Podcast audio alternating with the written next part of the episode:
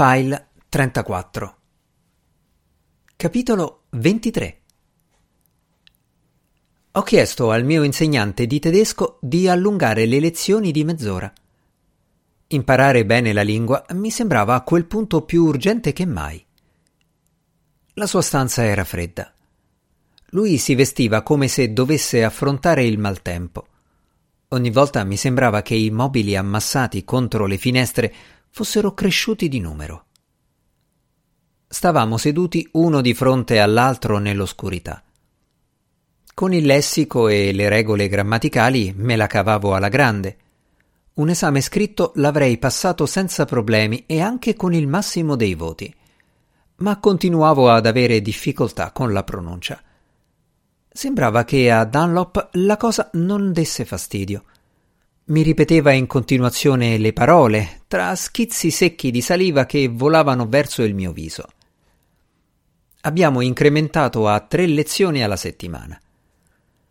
Sembrava aver abbandonato il suo modo di fare distratto per diventare leggermente più presente.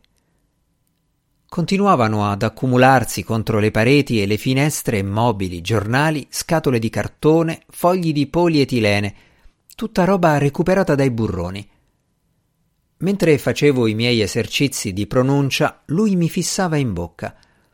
Una volta mi ci ha infilato la mano destra per aggiustare la posizione della lingua. È stato un momento strano e terribile, un gesto di intimità che non potrò mai più dimenticare.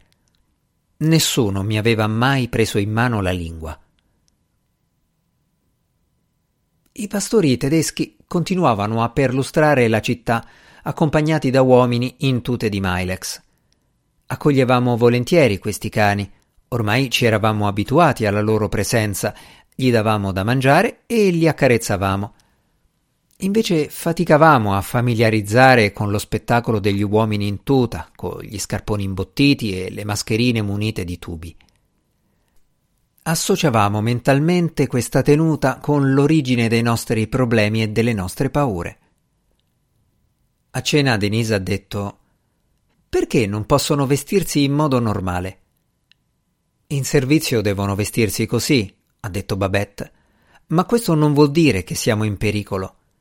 I cani hanno annusato solo qualche traccia di materiale tossico in zone periferiche. È quello che vogliono farci credere, ha detto Heinrich. Se dovessero pubblicare quello che hanno realmente scoperto, ci sarebbero processi penali per miliardi di dollari per non parlare di manifestazioni di protesta, panico, violenza e disordini sociali. Questa prospettiva sembrava allettarlo. Babette ha commentato È un po' esagerato, non credi? Cosa è esagerato? Quello che ho detto o quello che succederebbe? Tutte e due le cose. Non c'è motivo di credere che i veri risultati siano diversi da quelli resi pubblici. Lo pensi davvero? ha detto lui. Perché non dovrei? Se uscissero i veri risultati di queste indagini, l'industria crollerebbe. Quali indagini? Quelle attualmente in corso in tutto il paese. È proprio questo il punto, ha detto lei. Ogni giorno i giornalisti parlano di un nuovo sversamento tossico. Fuoriescono solventi cancerogeni dai serbatoi di stoccaggio, arsenico dalle ciminiere, acqua radioattiva dalle centrali elettriche. Fino a che punto si può dire che un evento è grave se in realtà succede in continuazione? Un evento si definisce grave proprio perché non è roba di tutti i giorni, giusto? Le due bambine guardavano Heinrich aspettando con ansia la sua risposta chirurgica. Sì, ma lasciamo perdere queste fuoriuscite, ha detto lui, non significano niente. Non ci aspettavamo che avrebbe preso questa direzione. Babette lo guardava attentamente. Intanto lui tagliava una foglia di lattuga nel piatto in due pezzi uguali. Non direi che non significano niente, ha detto Babette con circospezione. Sono piccole perdite quotidiane. Sono controllabili. Ma non si può dire che non siano niente vanno tenute d'occhio. Prima lasciamo perdere queste fuoriuscite tossiche, prima potremo affrontare la vera questione. E quale sarebbe la vera questione? gli ho chiesto io. Mi ha risposto con la bocca piena di pezzi di lattuga e cetriolo. La vera questione è il tipo di radiazioni che ci circondano ogni giorno. La radio, il televisore, il forno a microonde, i fili elettrici appena fuori dalla porta di casa, il radar dell'autovelox in autostrada. Per anni ci hanno rassicurato sul fatto che queste modiche dosi non sarebbero pericolose. E adesso invece, ha detto Babette, osservavamo Heinrich che, con l'aiuto di un cucchiaio, modellava il purè che aveva nel piatto a formare una montagna vulcanica. Con estrema attenzione ha versato la salsina nel cratere e poi ha cominciato a levare dalla bistecca pezzi di grasso, nervetti e altre imperfezioni. E intanto riflettevo sul fatto che il gesto di mangiare rappresenta per molti l'unica abilità professionale che riescano a conseguire. Questa è la nuova preoccupazione, ha detto. Lasciamo perdere le fuoriuscite, i fallout e le perdite. A rovinarci, prima o poi, saranno le cose che ci ritroviamo intorno proprio dentro casa. Sono i campi elettrici e magnetici.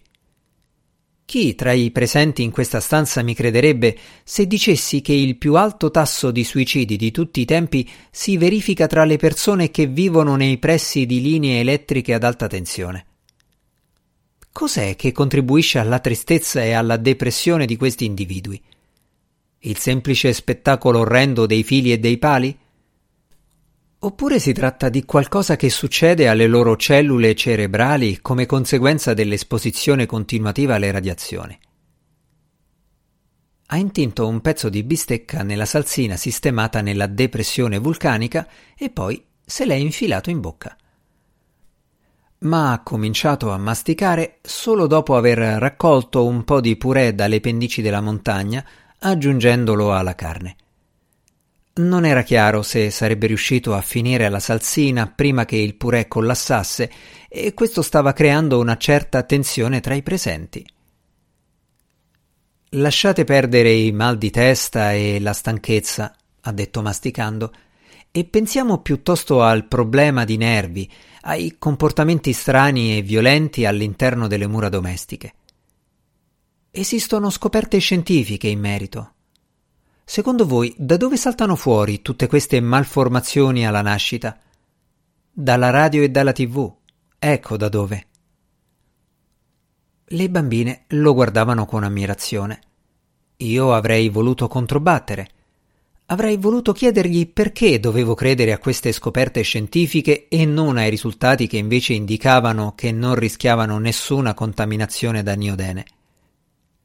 Ma cosa potevo fare, data la mia situazione?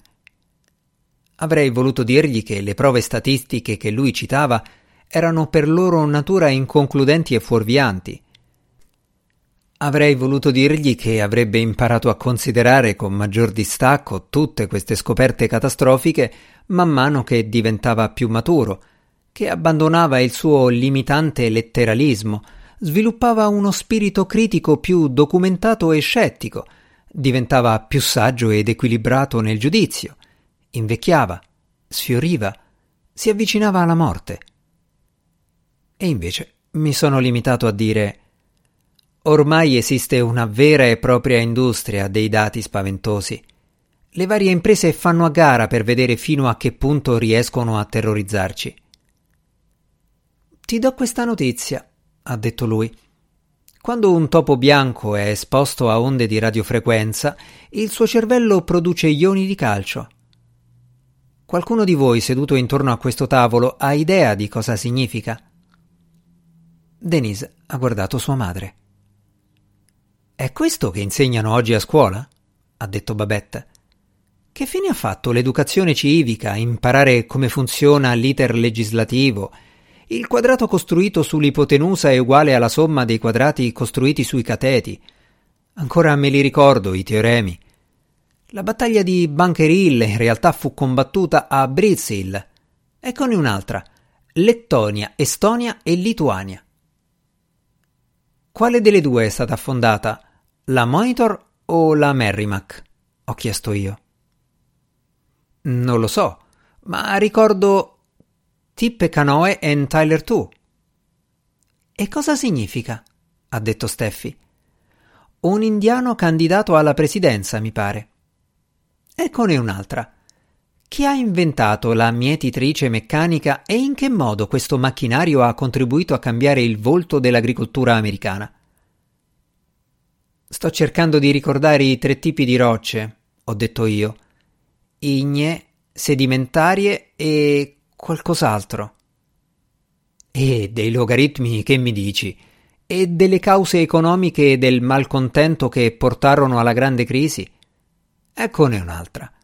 Chi è uscito vincitore dai dibattiti Lincoln-Douglas?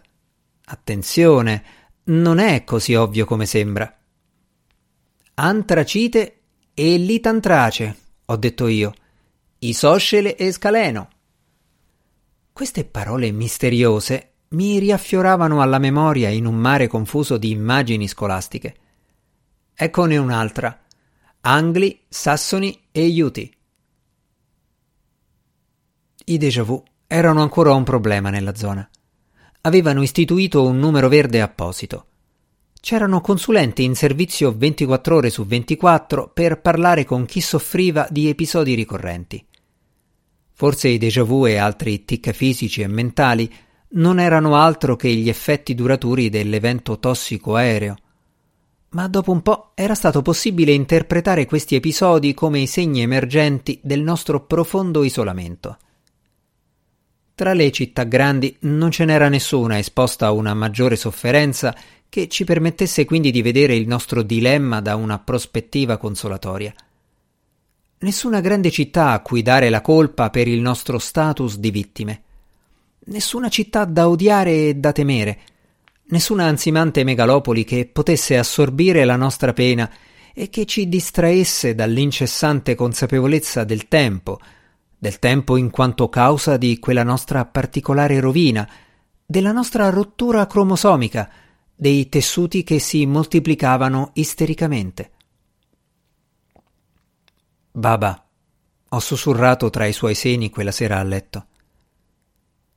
Pur essendo notevolmente privi di risentimento per essere gli abitanti di una cittadina, nei momenti più intimi la mancanza di una metropoli che funga da stella polare ci lascia con un vago senso di solitudine.